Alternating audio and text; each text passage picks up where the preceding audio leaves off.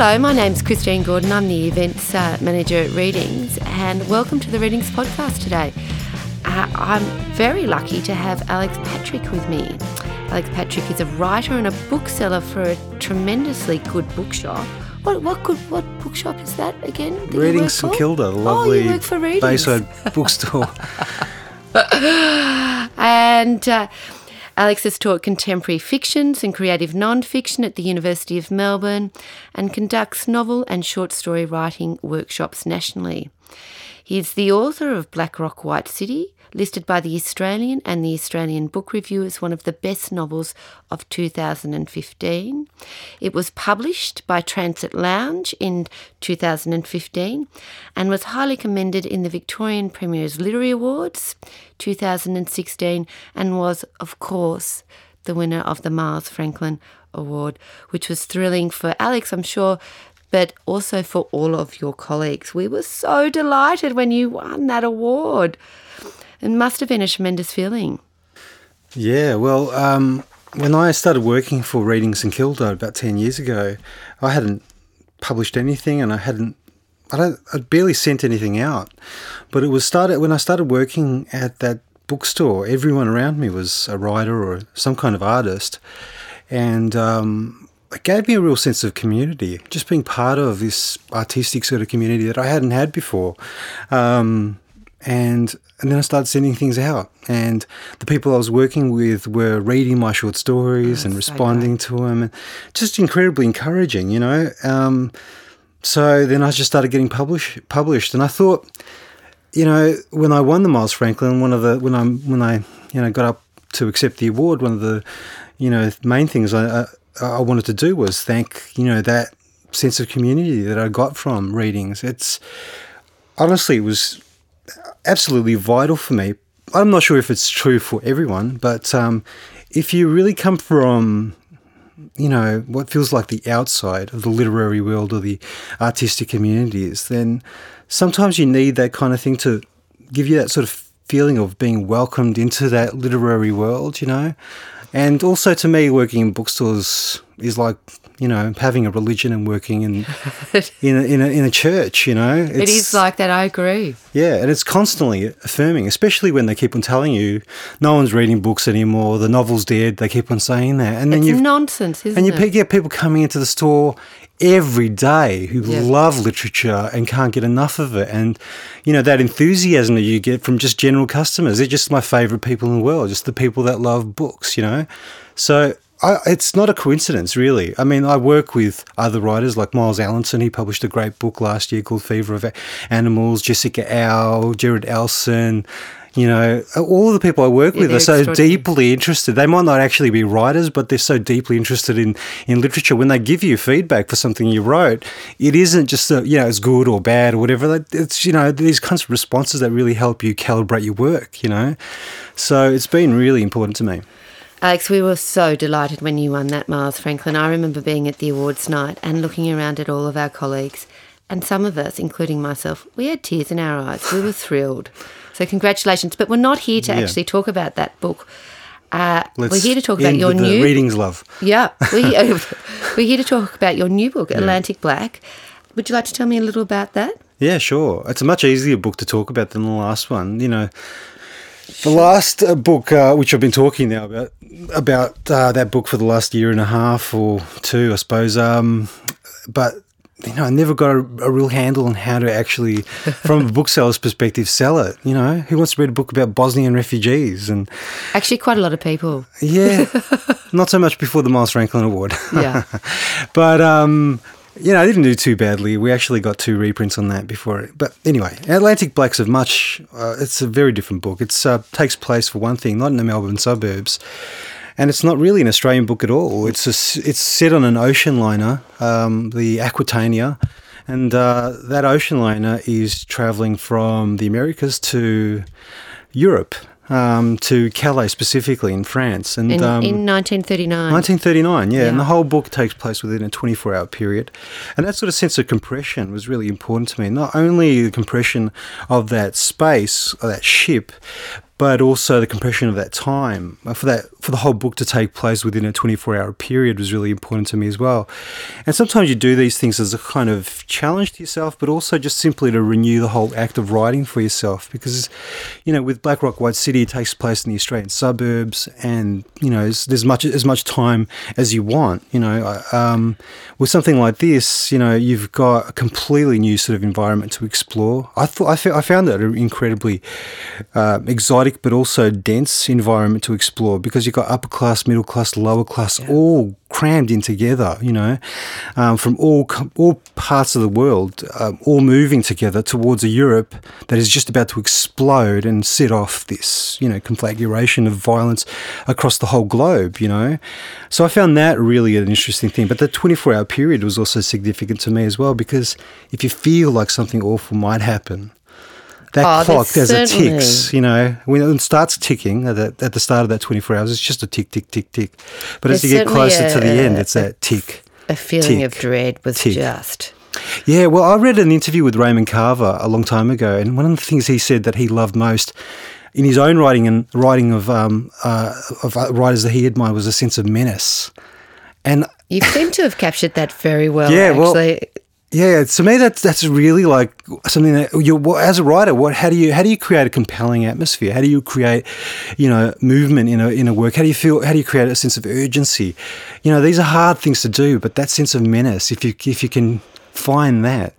But I mean, you know, you're not doing that as kind of arbitrary or sort of artificial sort of thing. It's just really responding to the world that you're living in.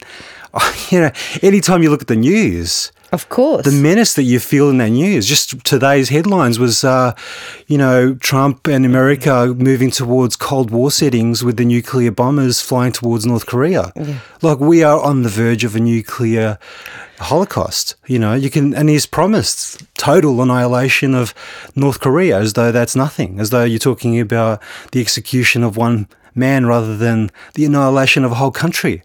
So that's the kind of menace like, that you respond like to. That you could write about that. You, that I could feel be like your I did book. really. Like, but well, you did with this. Actually, there was that sense that the world was changing, but here was this young woman trying to make sense of all these different classes and her position in it over this. Yeah. Heartbreaking 24 hours. How difficult was it to be in the mind of a 17 year old young woman? Um, had, have because I, I, in all your other writing, I don't think that you've ever been you had a, a female protagonist yeah, like well, this before. Well, Black Black Rock White City really directly led into this because while Black Rock White City starts with Jovan, the first three yeah. chapters are from that traditional sort of male perspective. Traditional for me, I suppose. Um, well, male. E- easiest for me to write, and then what really like um, illuminated my mind was Susanna, his wife, and she mm. becomes just as important a character as as he is, if if not more significant. In fact, in Black Rock White City, I think she's the true hero of of the novel. And you know, I was delighted by her as a character, and I was delighted that I felt really connected on a on a on a you know fundamental sort of level of being to her as a person, as a character. I didn't find her challenging at all. And so at the end of Black Rock White City, Atlantic Black, I started writing that about six months later, I think. And, yeah, right.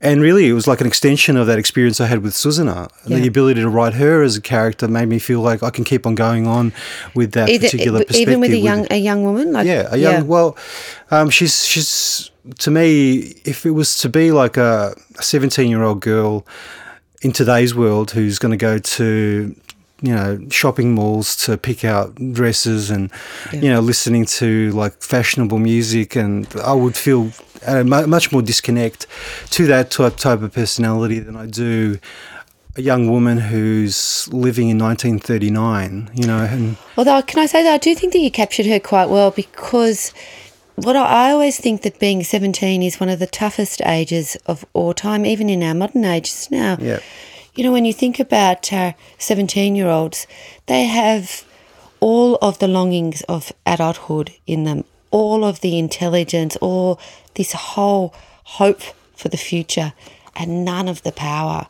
And certainly, I think that's something that you caught very well in your writing with mm-hmm. Atlantic mm-hmm. Black that here was this young woman on the brink of sort of you know adulthood and and having the whole world in front of her mm and absolutely none of the power. Yeah.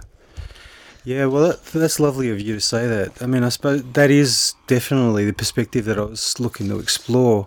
Um, that that vulnerability, I think, is Yeah, it is is, really. right. Um, it's artistically speaking, it's just when you're really open. You know, that's what you're looking for with characters. Someone that is ready to have a new experience of themselves and of the world. Because the most boring kind of character is the kind of character that just thinks they know it all. Yeah, of course. You know, they know who they are. There's nothing more to, to understand, you Yeah. know, which is like working within a kind of nutshell. So if you've got compression of time and a compression of space like I have with this book, what you really need though, then is a character that is exploding with perspective and trying to understand everything, you know, looking for insights through every conversation, everything she sees. I found uh, one of the most extraordinary parts of your novel, Alex, was that sense of, I don't know, the, the juxtaposition, I guess, of here's this young woman on the brink of, of so much. And in that sense, that's a very hopeful place to be in. But yet at the same time, you just feel so sure that it's not going to end well. Yeah, well, that's and- right. and the that- world is it about to explode. That's you know? right. And so you know that you have this, in, you, you understand that sort of the history of that time. You don't quite know how this novel is going to end, and we're not going to spoil it for our listeners today because. Uh, except I will say, I will say that I did read the ending three times just to make sure that I had it Well, right. On the subject of the ending, what I love about the ending. Yeah, yeah, but I you write- cannot give the ending it. No, away. of course, I won't. I'm too much of a bookseller to do that. but I'll say that what I love about the ending, while I had a very definite idea of what the ending result, what the result of that ending is, I've had people, close readers, Oh. who in fact I told what the ending was, still have differences of opinions on it. and I Oh, love that. oh. I love that sense of it being so poised in a particular moment Yeah. where people could go, I think this is what happens, or this is what happens. And both, to me, are really, you know, valid and and lovely just to, to have that. I, I, I never want to have a book that just shuts down and there's nothing else to it, you know. Once I had read the ending, you know, two, three times, I had that experience, and I'm sure that many of our listeners have had this experience before too. When you put the book down and then you look around your lounge room and everything is just as it, as it was, and you almost feel like you have to go outside. That's and that's what I did. I had to take the dogs. I had to walk down to the creek. I had to look Hmm. at the, the sort of the sun coming through the trees and say, "Okay, this is just a story. Yeah. It's time to get your life back." the loveliest um, response I've had to this book, and I didn't get it so much with Black Rock White City, but um, I suppose they're very different books. But with this book, I keep on getting people saying that it's lived with them for weeks afterwards. That they, Oh well, well, it's very atmospheric. It's it's uh, you certainly do have a sense of being on that ship, Yeah, with nowhere to go, in a way, except yeah. up or down. yeah, it's oh, and, and you're moving across these And those like corridors, those desert long of water. corridors, You know, yeah. it's just so. That's And the thing about the. Atlantic is that it's really beyond imagination. We really cannot encompass that kind of space. We can't expect encompass that kind of depth, and we can't encompass that kind of time as well because the ocean is the womb of creation. It really is. It's, where everything came from. So that's that sort of, and you're just skating over the surface of Oh. it. I found that really a lovely sort of idea is that you're just across just the surface of that. And, you um, you're you're absolute master at this type of writing, but I am telling you, Alex, I am never ever going on an ocean liner as long as those I things are live. pretty safe these days. I don't care. Some incredible ships out there. They're like you 10 have times the size of the destroyed that Titanic. dream. That's over. I've had a few people who um, are old enough to have been on ocean liners tell me that they found it, you know, really accurate an experience of what it was like, and I'm, uh, that's delightful to me because I've never been on a ship that big. Did you have to do very much research? Yeah, constantly. Yeah. You're, you're So what did constantly you doing read? research. Um, well, I read um, a book called Dead Wake um, by what's his name now, Larson, I think. Yeah, um, right. I forget I forget his, his name, but it's about um, the Lusitania, um, which was you know built around the same time as the Aquitania, and while the that ship was destroyed by German submarines.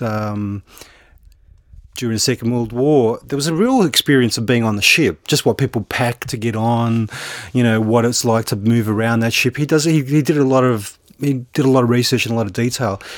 He, because he's a historian, he does a lot more research and de- um, puts a lot more detail than I actually need as a novelist. You know, my main job as a novelist is to create characters that live and breathe. You know, and the details that I select are all about those characters. Of course, of you know, course, rather it's a than way of you know, and also like with this particular book, while I did do a lot of research, there's a book that I've got at home which is just about the Aquitania, just the you know the layout, the the rooms. It's the most boring stuff you could find as well, but you need all that too. Just you, you, do know, just to get that like detail. right. what rooms they had, like where, where the smoking rooms were. You got map maps of the place. Um, you know, its whole history. So I read through that and looked at all the pictures, and those pictures were incredible because you know they just don't exist anywhere else. But you know, you also do research where there's this great like video that I found in these British archives where the Aquitania was.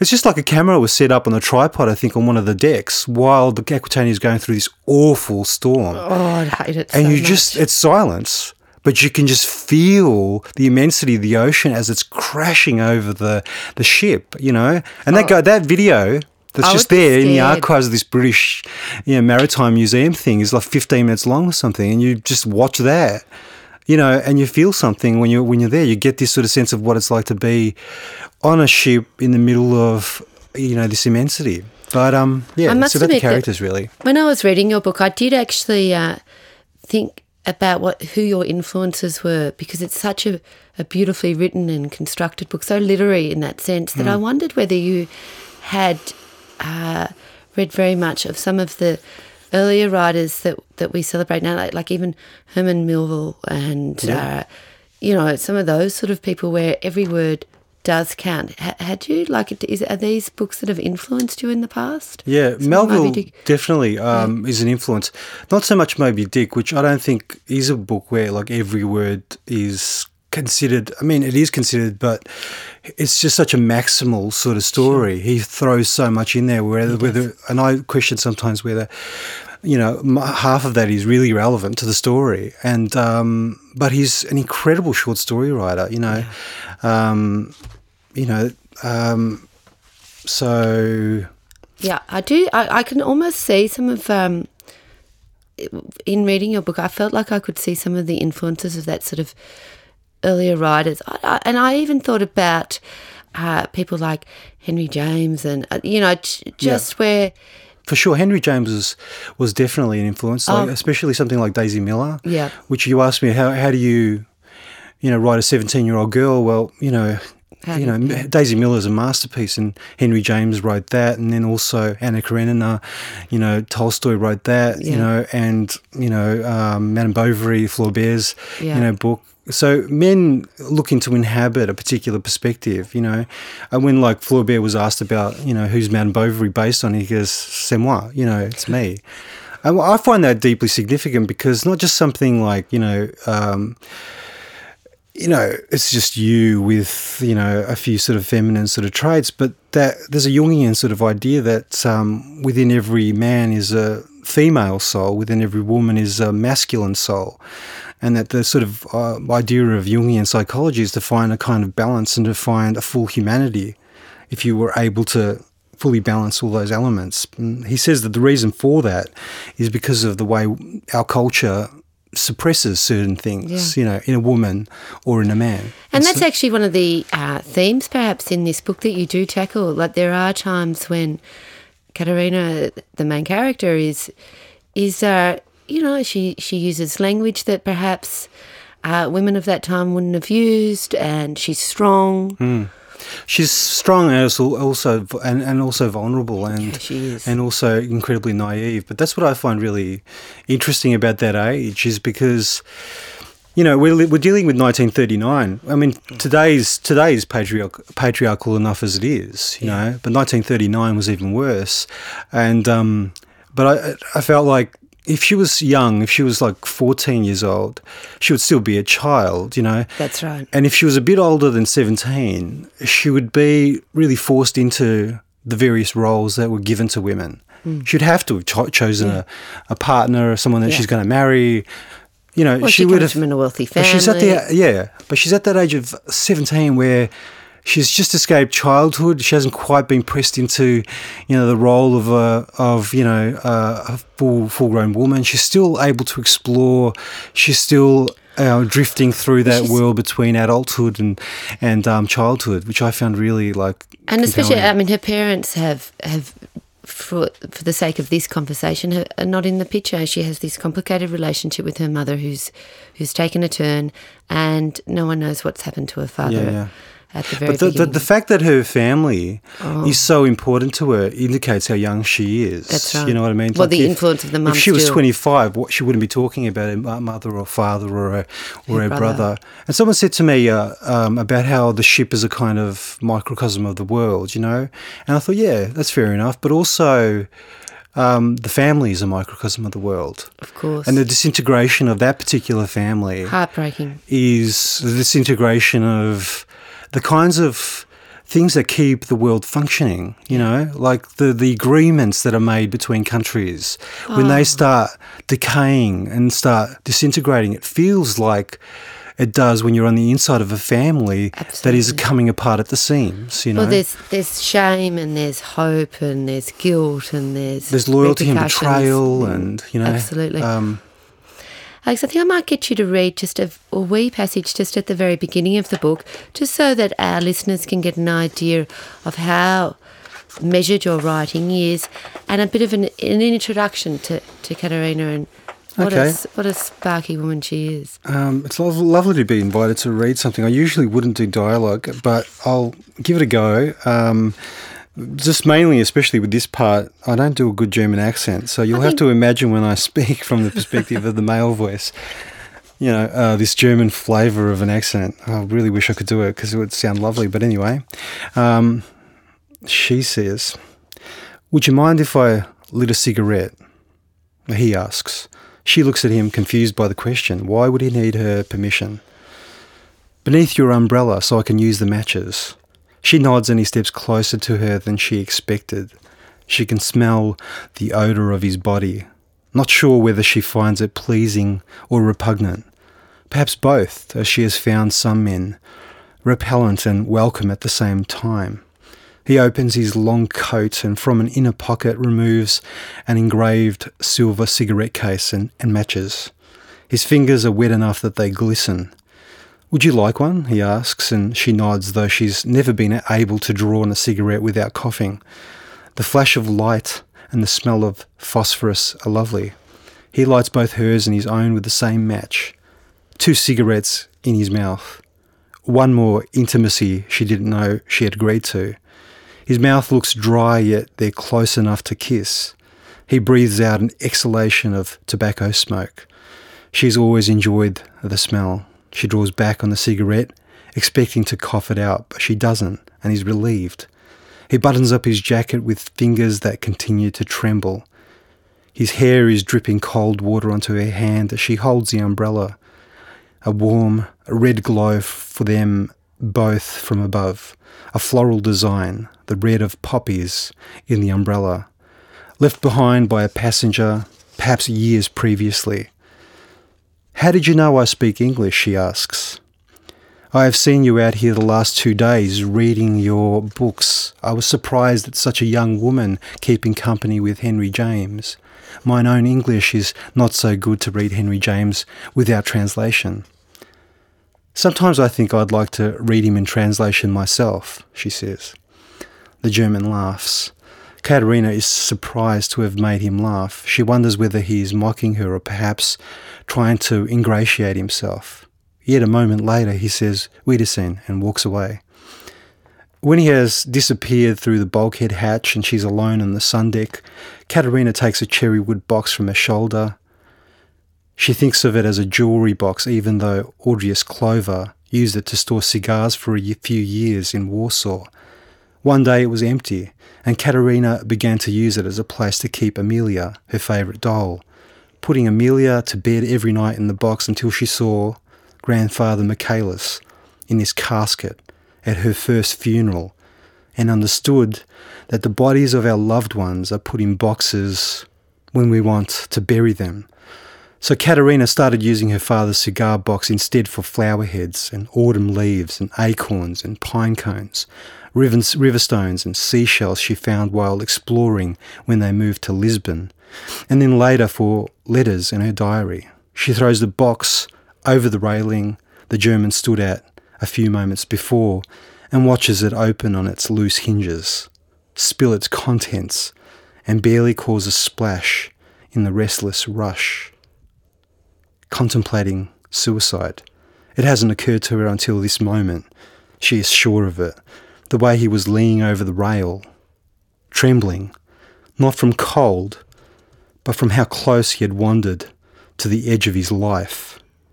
Hearing her slip and fall, a slight squeak with every step across the wet deck, unfolding her umbrella, folding and unfolding it again. The noise of the gulls and his memories of a previous crossing when a whale had waved, majestic, a desire awoken for the warmth of smoke and air in the lungs, and the thought of being so close to another, their breaths might mingle.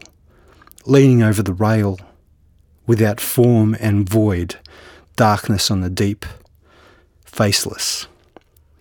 Katerina sucks at the dead cigarette and realizes the ember has been blown away by the sea breeze. Oh, Alex, what an extraordinary passage of writing, I think. It really is uh, a view into the rest of the novel. I do think you're one of the most compelling writers there is at the time. I do think this book, Atlantic Black, is going to do very, very well. I will tell our listeners uh, this is a book, a novel to be reckoned with. You need to take your time with it.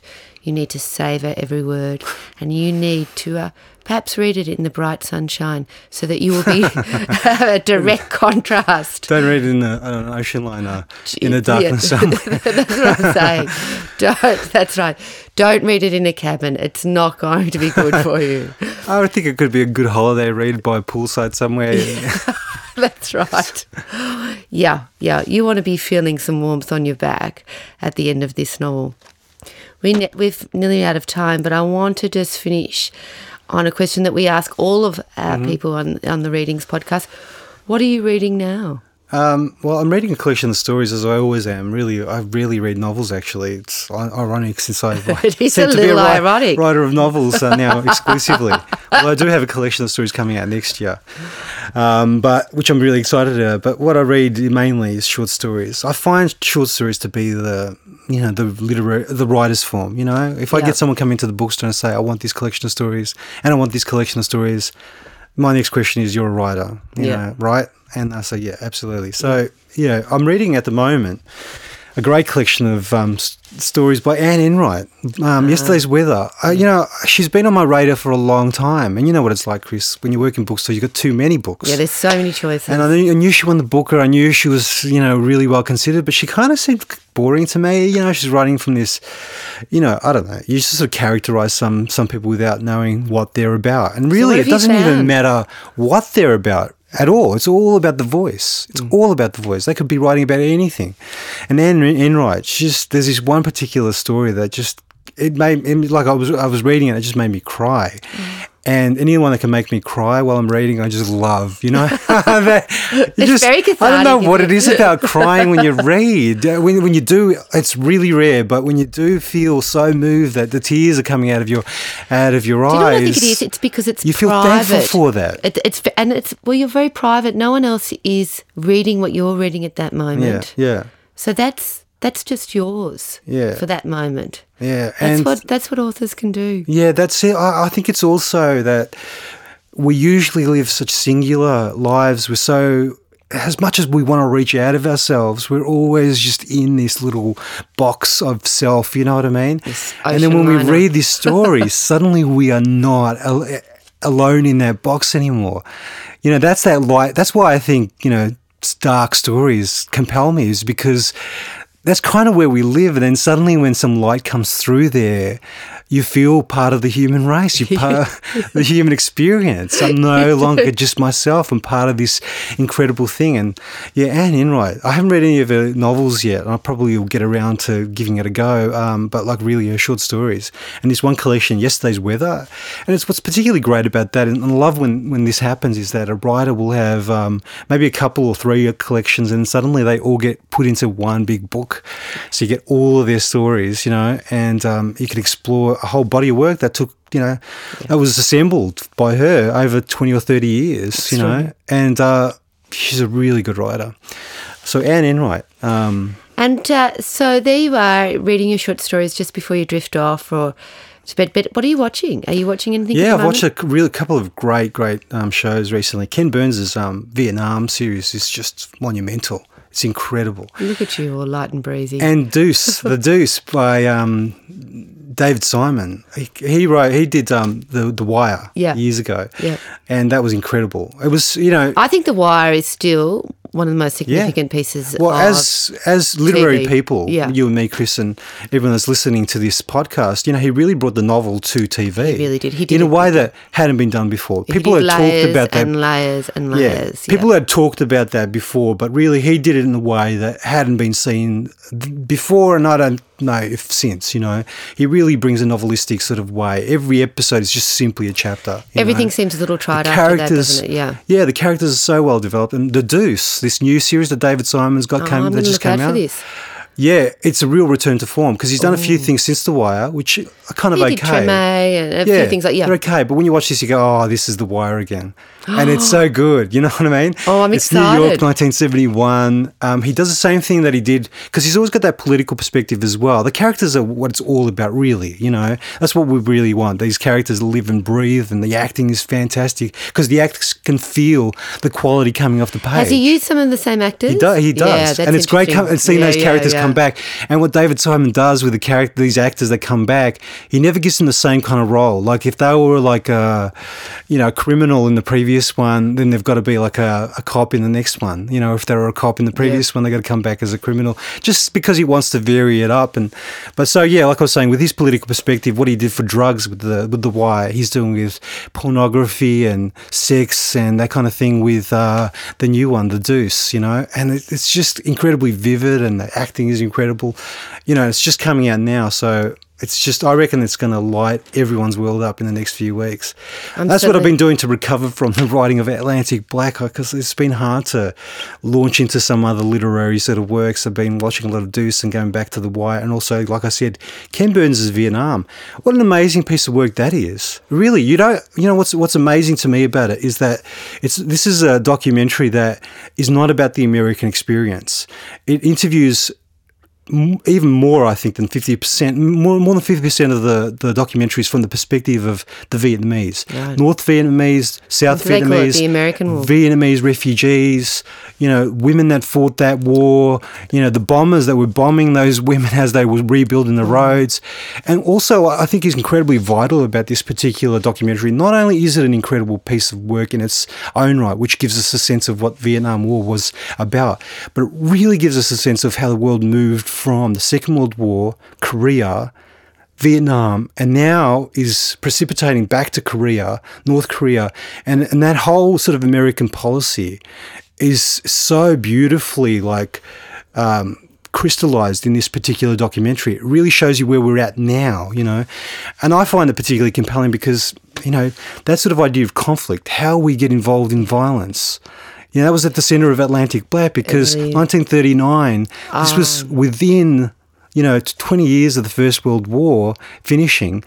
You know, you, you it's within, within, within everyone's vivid memory. You had fathers, brothers, you know, people dying and that you, you know, you knew, and you yourself perhaps were wounded, and, and yet we still went into the Second World War. That idea of how do we you know, go from one act of violence again to another, and the traumatizing effect of these of these things and how they propel us forward. And what with Ken Burns, what's wonderful about him is that he shows you that the only way we can understand, understand the only way we can escape these cycles of violence is through understanding. You know, through bringing bringing these. Um, these experience into full focus, you know, and that to me is the literary experience. That's why those, you know, Is it kinds of things research? really. Is it this research for another? Uh, well, I Who don't knows? know. I recently I saw this interview with Marina Abramovich, and she said something about how you know artists only really ever have, if they're lucky, one idea. I hmm. suppose she's re- redefining what idea means, but I think for me, if if that's true, then maybe conflict. Just how why do we do this you know thing? How do we get involved in it? And most importantly, how do we get out of it? How do we stop it? Because it seems vital. The way the world is now, the kind of weapons we've got. If we don't work this out, Alex know? Patrić, I'm very grateful to hear you say that because it shows me, uh, it tells me that you're you're actually a very hopeful person, and Yeah. that actually, uh, even though your writing perhaps deals with that conflict, uh, it's not the essence of who you are. Uh, Atlantic Black is an extraordinary novel. Congratulations. thank you. I, I hope that many of our listeners get out there and buy it. You're right, it is about conflict, but perhaps it's about how humanity just keeps making mistakes. Thank you so much for the hours of pleasure that you gave me in reading this, and thank you so much for your time today. so exciting to be able to share the book. It's you know, it's really thrilling. This is the first interview I've done since finishing the book only two or three months ago. You know, so it's just gone straight to the to the Well- presses and it's coming out. It's so exciting. It's always a treat chatting with you. Thank you so much.